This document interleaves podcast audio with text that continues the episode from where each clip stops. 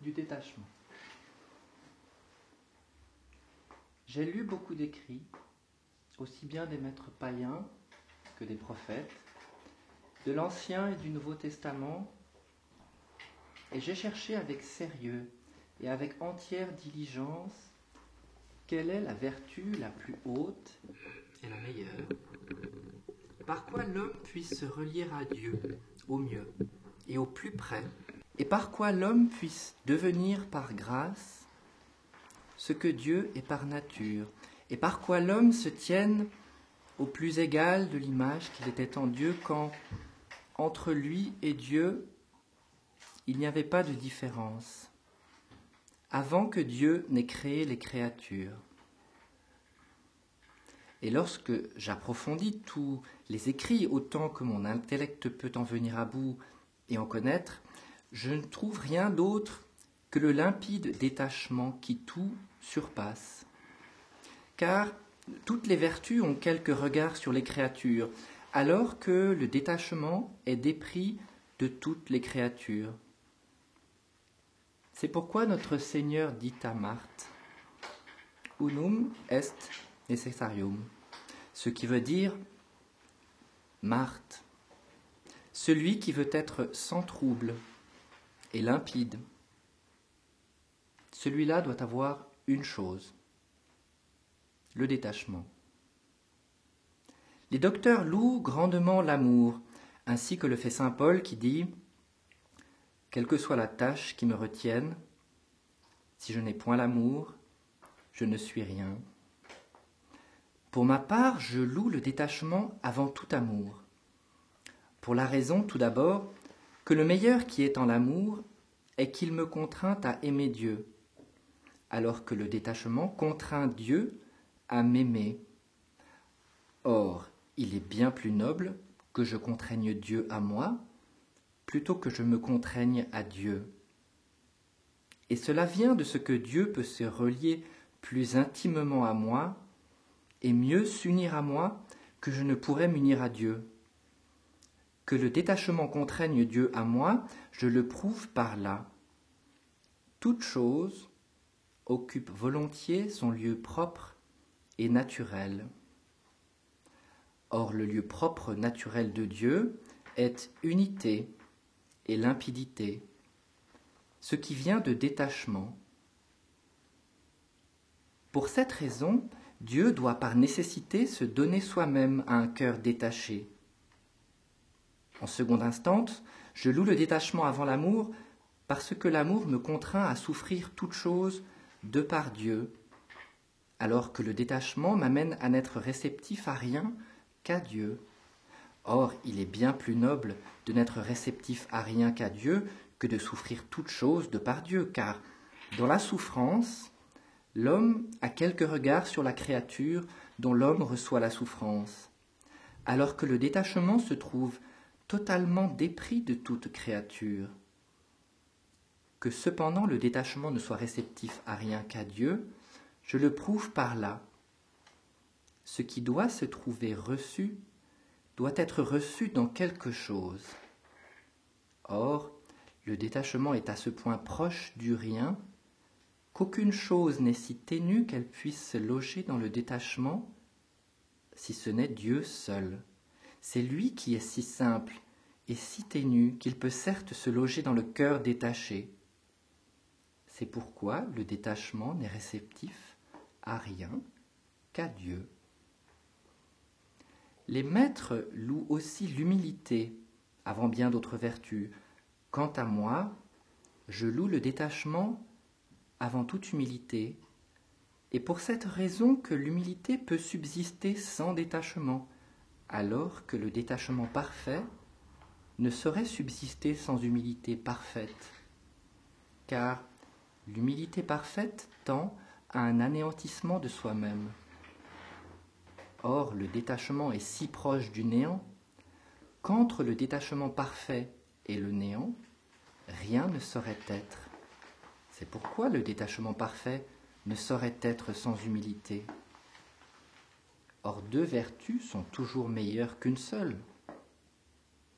L'autre chose pourquoi je loue détachement plus qu'humilité, c'est que l'humilité parfaite se courbe soi-même sous toutes les créatures et dans ce geste de se courber, l'homme sort de soi-même vers les créatures, alors que le détachement demeure dans soi-même.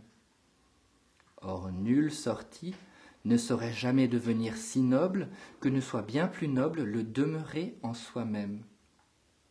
C'est pourquoi le prophète David dit Omnis gloria eius filiae regis ab intus. Ce qui veut dire La fille du roi a tout son honneur de l'intérieur. Le détachement parfait n'a aucun regard vers aucune courbure sous aucune créature, ni au-dessus d'aucune créature. Il ne veut être ni en dessous ni au-dessus. Il veut se tenir de lui-même par amour ou par souffrance de personne, et ne veut avoir ni égalité ni inégalité avec aucune créature, ni ceci ni cela, il ne veut rien d'autre qu'être. Mais qu'il veuille être ceci ou cela, il ne le veut pas, car celui qui veut être ceci ou cela, celui-là veut être quelque chose, alors que le détachement ne veut être rien.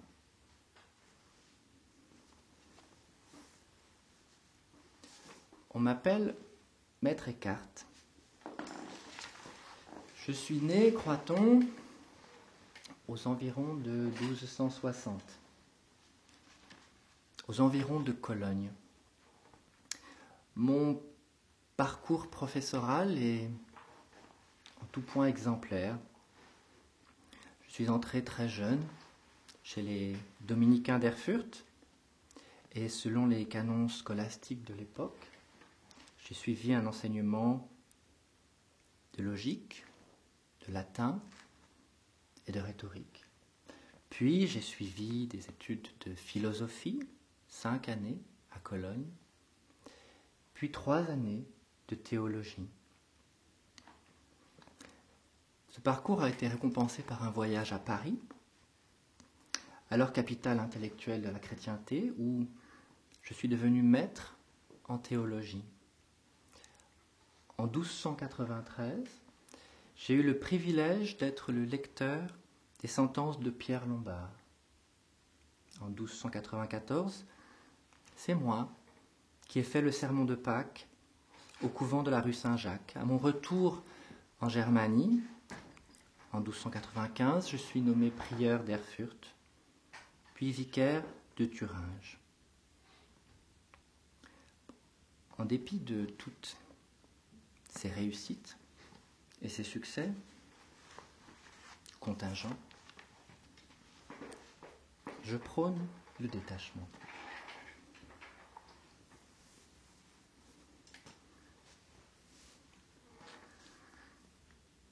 Je loue aussi le détachement avant toute miséricorde, car la miséricorde n'est rien d'autre que le fait que l'homme sorte de soi-même vers les misères de son prochain, et de là son cœur se trouve troublé.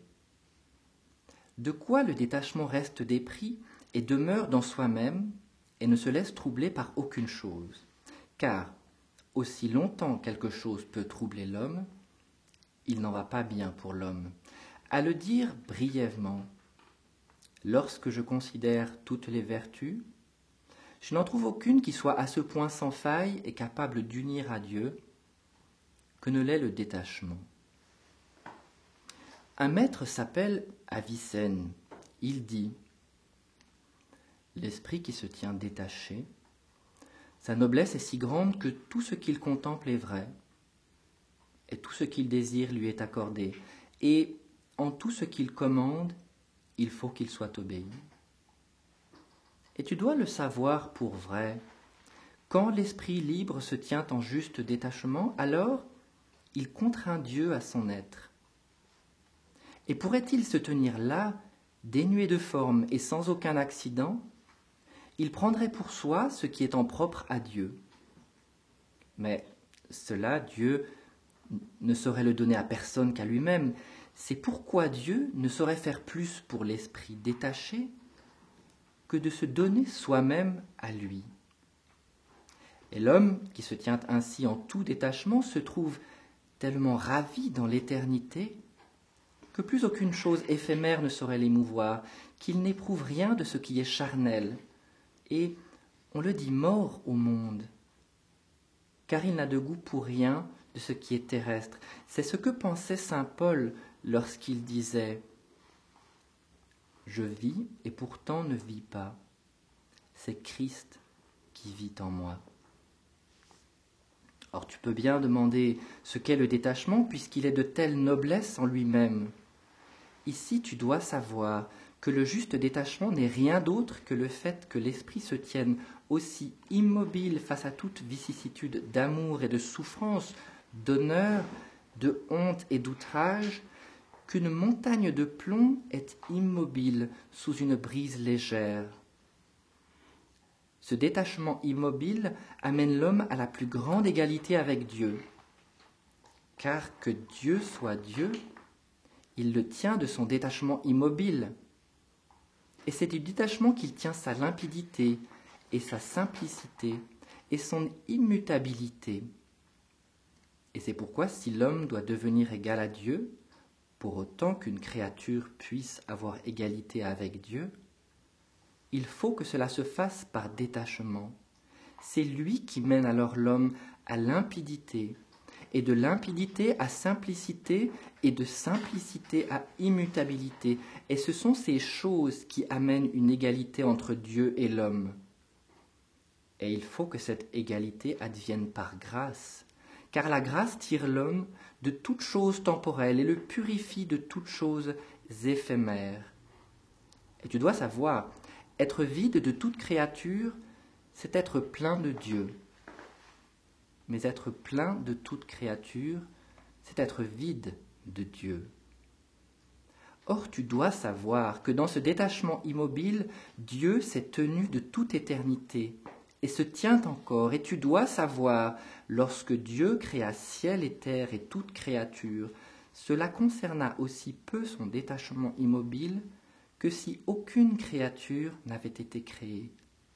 Je dis encore plus.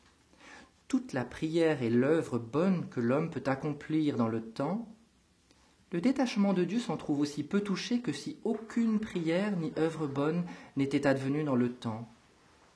Et jamais Dieu n'en devient pour autant plus généreux et plus incliné vers l'homme que s'il n'avait jamais accompli la prière ou l'œuvre bonne. Je dis plus encore, lorsque le Fils, dans la déité, voulut devenir homme, et le fut, et souffrit le martyr, cela concerna aussi peu l'immobile détachement de Dieu que si jamais il n'était devenu homme. Or tu pourrais dire, J'entends donc bien toute prière et toute œuvre bonne sont perdues, car Dieu ne l'accueille pas en guise que quelqu'un puisse le mouvoir par ce moyen, et l'on dit pourtant Dieu veut qu'on le prie pour toute chose. Ici tu dois bien me prêter attention et comprendre droitement, si tu le peux, que Dieu, dans son premier regard éternel, si nous pouvons admettre là un premier regard, regarda toute chose comme elle devait advenir, et dans le même regard vit quand et comment il voulait créer les créatures, et quand le Fils voulait devenir homme et devait souffrir, il vit aussi la moindre prière et œuvre bonne que quiconque devait accomplir, et considéra quelle prière et quelle dévotion il voulait ou devait exaucer. Il vit que tu veux avec sérieux l'invoquer, le prier demain, et cette invocation et prière il ne veut pas l'exaucer demain, car il les a exaucés dans son éternité, avant que tu aies jamais été homme. Ta prière est-elle non instante et sans sérieux? Ce n'est pas maintenant que Dieu veut refuser, car il t'a refusé dans son éternité. Et c'est ainsi que Dieu a considéré toute chose dans son premier regard éternel. Et Dieu n'accomplit rien de nouveau, car toute chose est préaccomplie. Et c'est ainsi que Dieu se tient de tout temps en son immobile détachement, et prière et œuvres bonnes des gens n'en sont pas pour autant perdues. Car celui qui fait le bien se trouve aussi récompensé en retour, celui qui fait le mal sera aussi récompensé en conséquence.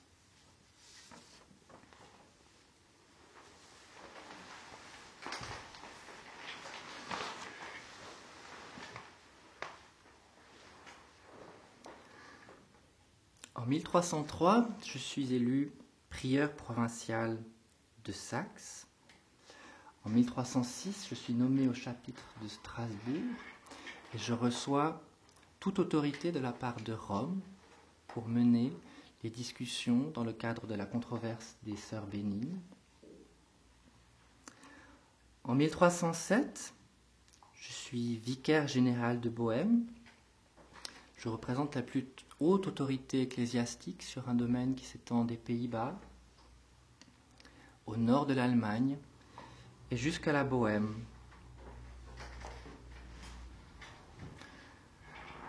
En 1312 et 1313, je retourne enseigner deux années à Paris avant de revenir à Strasbourg, puis en 1320, je deviens titulaire de la chaire de théologie de Cologne, la plus prestigieuse d'Allemagne à l'époque, où j'enseigne en qualité de Magister Actu Regens, titre qui n'avait été jusqu'alors décerné qu'au seul saint Thomas d'Aquin.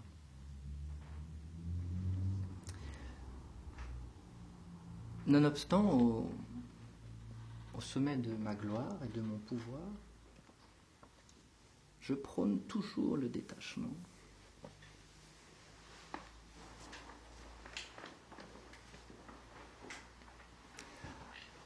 Or un homme pourrait dire, Christ avait-il aussi un immobile détachement lorsqu'il dit, Mon âme est troublée jusqu'à la mort? Et Marie, lorsqu'elle se tint au pied de la croix, et l'on parle pourtant beaucoup de sa lamentation. Comment tout cela peut-il se conjuguer avec l'immobile détachement? Ici, tu dois savoir que les maîtres disent qu'en chaque homme, il y a deux sortes d'hommes. L'un s'appelle l'homme extérieur. C'est la sensibilité. Au service de cet homme sont les cinq sens. Et pourtant, l'homme extérieur opère par la puissance de l'âme. L'autre homme s'appelle l'homme intérieur, c'est l'intériorité de l'homme. Or, tu dois savoir qu'un homme spirituel qui aime Dieu ne fait pas usage des puissances de l'âme dans l'homme extérieur, au-delà de ce que les cinq sens requièrent par nécessité. Et l'intériorité ne se tourne vers les cinq sens que dans la mesure où elle est un orienteur et un guide des cinq sens, et les protège pour qu'ils ne se livrent pas à leur objet de façon bestiale, comme le font certaines gens qui vivent selon leur volupté charnelle, ainsi que le font les animaux, qui sont sans intelligence. Et de tels gens s'appellent plus proprement des animaux que des gens. Et ce que l'âme a comme force, par-delà ce qu'elle donne aux cinq sens, ces forces, l'âme les donne toutes à l'homme intérieur. Et quand l'homme a un objet élevé et noble, elle tire à soi toutes les forces qu'elle a prêtées aux cinq sens, et l'homme est tenu pour privé de sens et ravi, car son objet est une image intellectuelle ou quelque chose d'intellectuel sans image. Sache pourtant que Dieu attend de tout homme spirituel qu'il l'aime avec toutes les puissances de l'âme. C'est pourquoi il dit Aime ton Dieu de tout ton cœur Or, il est certaines gens qui consument totalement les puissances de l'âme dans l'homme extérieur. Ce sont ces gens qui tournent tout leur sens et leur intellect vers les biens éphémères, qui ne savent rien de l'homme intérieur. Or, tu dois savoir que l'homme extérieur peut être engagé dans une activité, alors que l'homme intérieur se trouve totalement dépris et immobile. Or, en Christ, il y avait aussi un homme extérieur et un homme intérieur, et pareillement en Notre-Dame. Et ce que Christ et Notre-Dame exprimèrent jamais à propos des affaires extérieures, ils le firent selon l'homme extérieur. Et l'homme intérieur se tenait dans un immobile détachement. Et c'est ainsi que Christ parlait lorsqu'il disait Mon âme est troublée jusqu'à la mort. Et tout ce dont se lamentait Notre-Dame et les autres propos qu'elle tenait, leur intériorité se tenait pourtant toujours dans un immobile détachement. Et prend pour cela une comparaison. Une porte s'ouvre et se ferme sur un gond. Or, je compare le panneau extérieur de la porte à l'homme extérieur. Le gond, en revanche, je le compare à l'homme intérieur. Or, selon que la porte s'ouvre ou se ferme, le panneau extérieur se tourne ici et là, et cependant le gond demeure immobile en un lieu, et pour cette raison ne subit aucun changement. Il en va de même ici, si tu l'entends bien.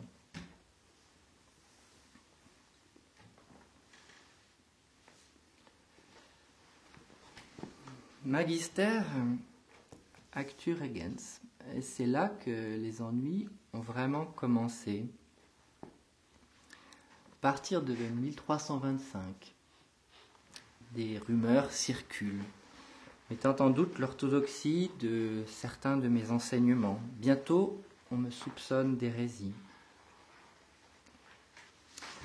L'archevêque de Cologne, fort du soutien des franciscains qui jalousent le succès de mon école, en appelle directement au pape Jean XXII qui sollicite des inquisiteurs parmi les frères mineurs.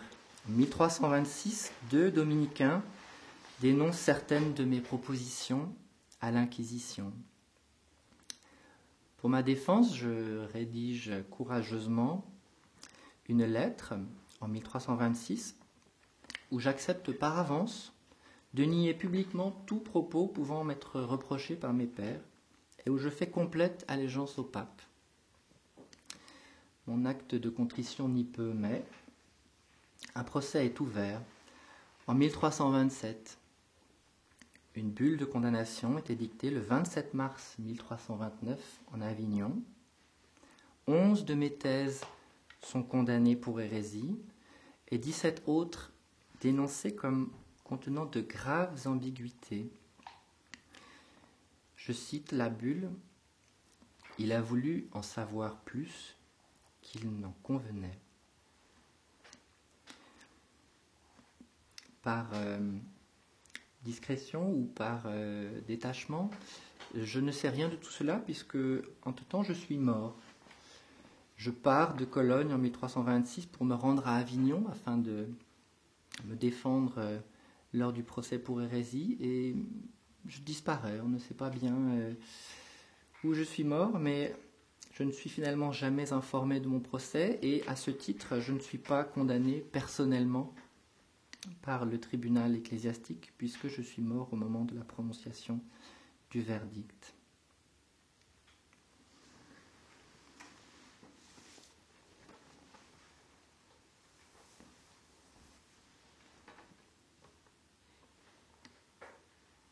Or ici, je demande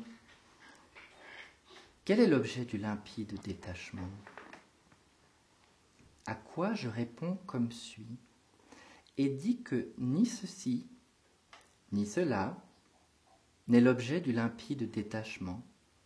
Il se tient sur un pur néant, et je te dis pourquoi il en est ainsi. Le limpide détachement se tient au plus élevé. Or celui-là se tient au plus élevé en qui Dieu peut opérer selon toute sa volonté. Or Dieu ne saurait opérer dans tous les cœurs selon toute sa volonté, car bien qu'il en soit ainsi que Dieu est tout-puissant, il ne saurait cependant opérer que dans la mesure où il trouve ou suscite la disponibilité. Et je dis ou suscite à cause de Saint Paul. Car là, il ne trouva pas de disponibilité mais il la disposa par l'influx de la grâce. C'est pourquoi je dis Dieu opère selon qu'il trouve disponibilité. Son opérer est autre dans l'homme qu'il n'est dans la pierre. nous en trouvons une comparaison dans la nature. Quand on chauffe un four et qu'on y dispose une pâte d'avoine, une pâte d'orge et une de seigle et une de froment, il y a une seule chaleur dans le four, et elle n'opère cependant pas de façon égale dans les pâtes, car l'une devient un beau pain, l'autre devient plus grossière, la troisième encore plus grossière. Et ce n'est pas la faute de la chaleur, c'est la faute de la matière qui n'est pas la même. De la même manière, Dieu n'opère pas de façon égale dans tous les cœurs. Il opère selon qu'il trouve disponibilité et réceptivité. Or, si dans un cœur se trouve ceci ou cela, il peut y avoir dans le ceci ou cela quelque chose qui fait que Dieu ne saurait opérer au plus élevé. C'est pourquoi si le cœur doit avoir disponibilité à ce qui est plus élevé que tout, il lui faut se tenir sur un pur néant, car là est aussi la possibilité la plus grande qui puisse être. Prends une comparaison dans la nature. Si je veux écrire sur une tablette de cire, rien de ce qui se trouve écrit sur la tablette ne saurait être si noble qu'il ne soit obstacle, en sorte que je ne saurais écrire dessus, et si je veux quand même écrire, il me faut alors effacer et supprimer tout ce qui se trouve sur la tablette. Et la tablette ne se prête jamais aussi bien à l'écriture que lorsque rien ne se trouve sur la tablette. De la même manière, si Dieu doit écrire en mon cœur au plus élevé de tout, il faut que sorte du cœur tout ce qui peut avoir non, ceci ou cela, et ainsi en va-t-il du cœur détaché. C'est pourquoi Dieu peut opérer alors au plus élevé de tout et selon sa volonté la plus haute. C'est pourquoi l'objet du cœur détaché n'est ni ceci, ni cela. Or je demande à nouveau, quelle est la prière du cœur détaché? À cela je réponds comme suit, et dis que la limpidité détachée ne peut prier car celui qui prie désire de Dieu que quelque chose lui advienne, ou désire au contraire que Dieu lui ôte quelque chose. Or le cœur détaché ne désire rien. Il n'a rien non plus dont il serait volontiers dépris. C'est pourquoi il se tient dépris de toute prière. Et sa prière n'est rien d'autre que de n'être qu'une seule forme avec Dieu. En cela consiste toute sa prière. C'est en ce sens nous pouvons évoquer la parole de Saint Denis, glosant sur la parole de Saint Paul lorsqu'il dit Vous êtes nombreux, qui tous courez après la couronne, et pourtant elle n'advient en partage qu'à un seul. Toutes les puissances de l'âme courent après la couronne, et pourtant elle n'advient en partage qu'à ce qui est essence. C'est ici que Denis dit la course n'est rien d'autre qu'un retrait toutes les créatures et de se réunir en l'incréé. Et si l'âme en vient là, elle perd son nom et attire Dieu dans soi, en sorte qu'en elle-même, elle est réduite à rien, comme le soleil attire dans soi l'aurore, en sorte qu'elle est réduite à rien. À cela, rien ne mène l'homme que le limpide détachement. À ce propos, nous pouvons encore citer la parole que prononce Augustin. L'âme a un accès secret à la nature divine, là où toute chose lui devient néant. Cet accès sur terre n'est rien d'autre que limpide détachement. Et lorsque le détachement en vient au plus élevé, de connaissance, il devient sans connaissance, et d'amour sans amour, de lumière obscure. C'est pourquoi nous pouvons aussi évoquer ce qu'énonce un maître. Les pauvres en esprit sont ceux qui ont abandonné à Dieu toutes choses telles qu'il les avait alors que nous n'étions pas. Car personne ne saurait le faire qu'en un cœur limpide, détaché. Que Dieu soit plus volonté dans un cœur détaché que dans tous les cœurs, nous le remarquons à ce que, quand tu me demandes Que cherche Dieu en toutes choses? Je te réponds à partir du livre de la sagesse. Il dit là, en toutes choses, je cherche le repos. Or, il n'est nulle part de repos total que dans le cœur détaché. C'est pourquoi Dieu est là plus volontiers que dans les autres vertus ou dans n'importe quelle autre chose. Or, la conformité vient de ce que l'homme se soumet à Dieu. Et autant l'homme se soumet aux créatures, d'autant moins il est une seule forme avec Dieu. Or, le cœur limpide, détaché, se tient dépris de toute créature. C'est pourquoi il est pleinement soumis à Dieu, et c'est pourquoi il se tient dans la suprême conformité à Dieu, et est aussi le plus réceptif à l'influx divin. C'est ce que pensait saint Paul lorsqu'il disait Revêtez-vous de Jésus-Christ. Et il pensait, par conformité avec Christ, et cet acte de se revêtir ne peut venir que par conformité avec Christ. Et sache-le, lorsque Christ devint homme, il n'assuma pas seulement un homme, il assuma la nature humaine. C'est pourquoi sort de toute chose, ne reste alors que ce que Christ assuma. Et ainsi, tu as revêtu Christ.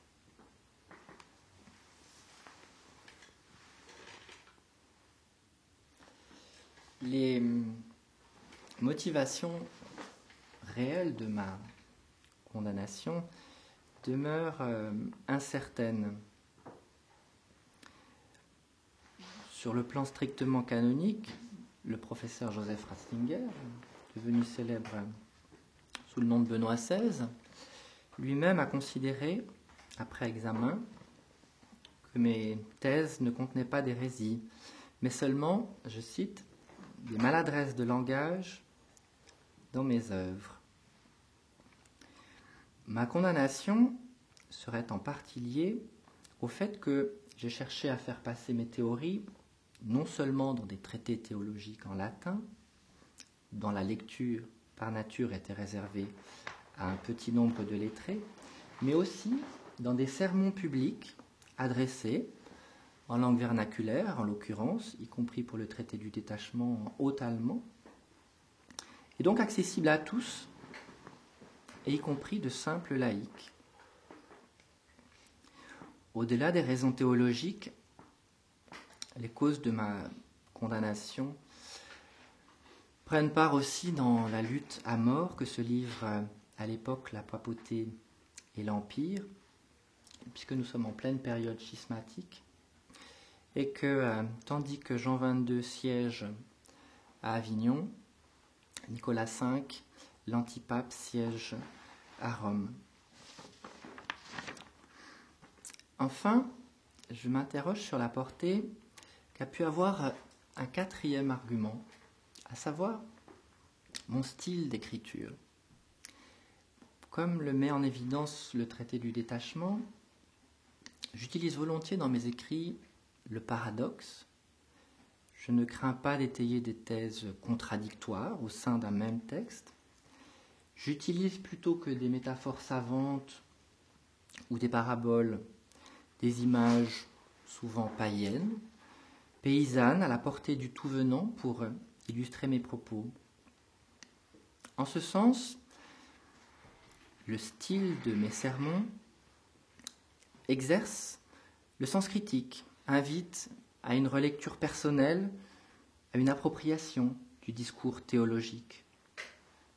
Et en un temps de remise en cause extrême de l'autorité et de la parole ecclésiastique, en plein schisme et à mi-chemin entre catharisme et réforme, cette touche personnelle n'a sans doute pas joué en ma faveur.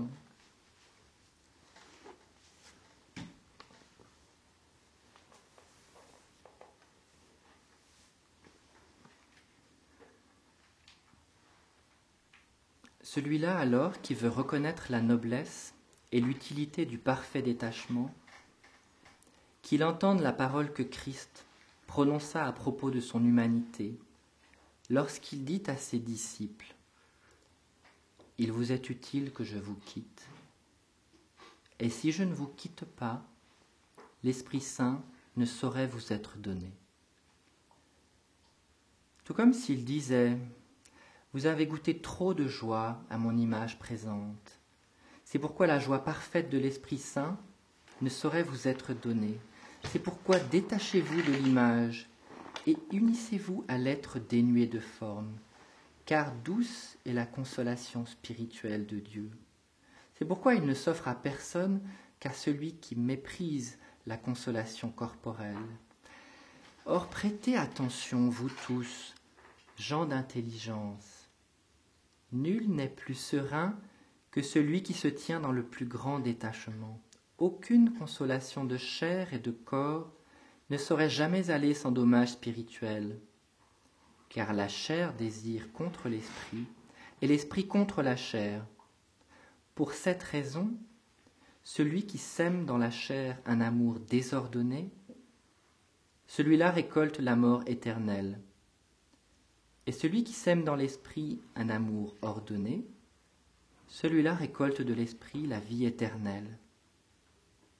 Par conséquent, plus l'homme fuit le créé, plus vite s'empresse vers lui le Créateur. Prêtez ici attention, vous tous, gens d'intelligence. Si la joie que nous pourrions éprouver à l'image corporelle du Christ nous est obstacle à la réceptivité de l'Esprit Saint, combien plus met obstacle à Dieu le plaisir désordonné que nous avons à la consolation éphémère?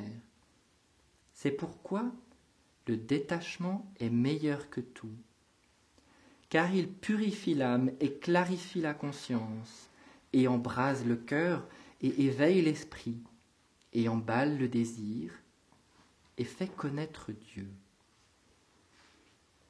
Pour qu'à nous cela advienne, que nous y aide le suprême détachement, qui est Dieu même. Amen.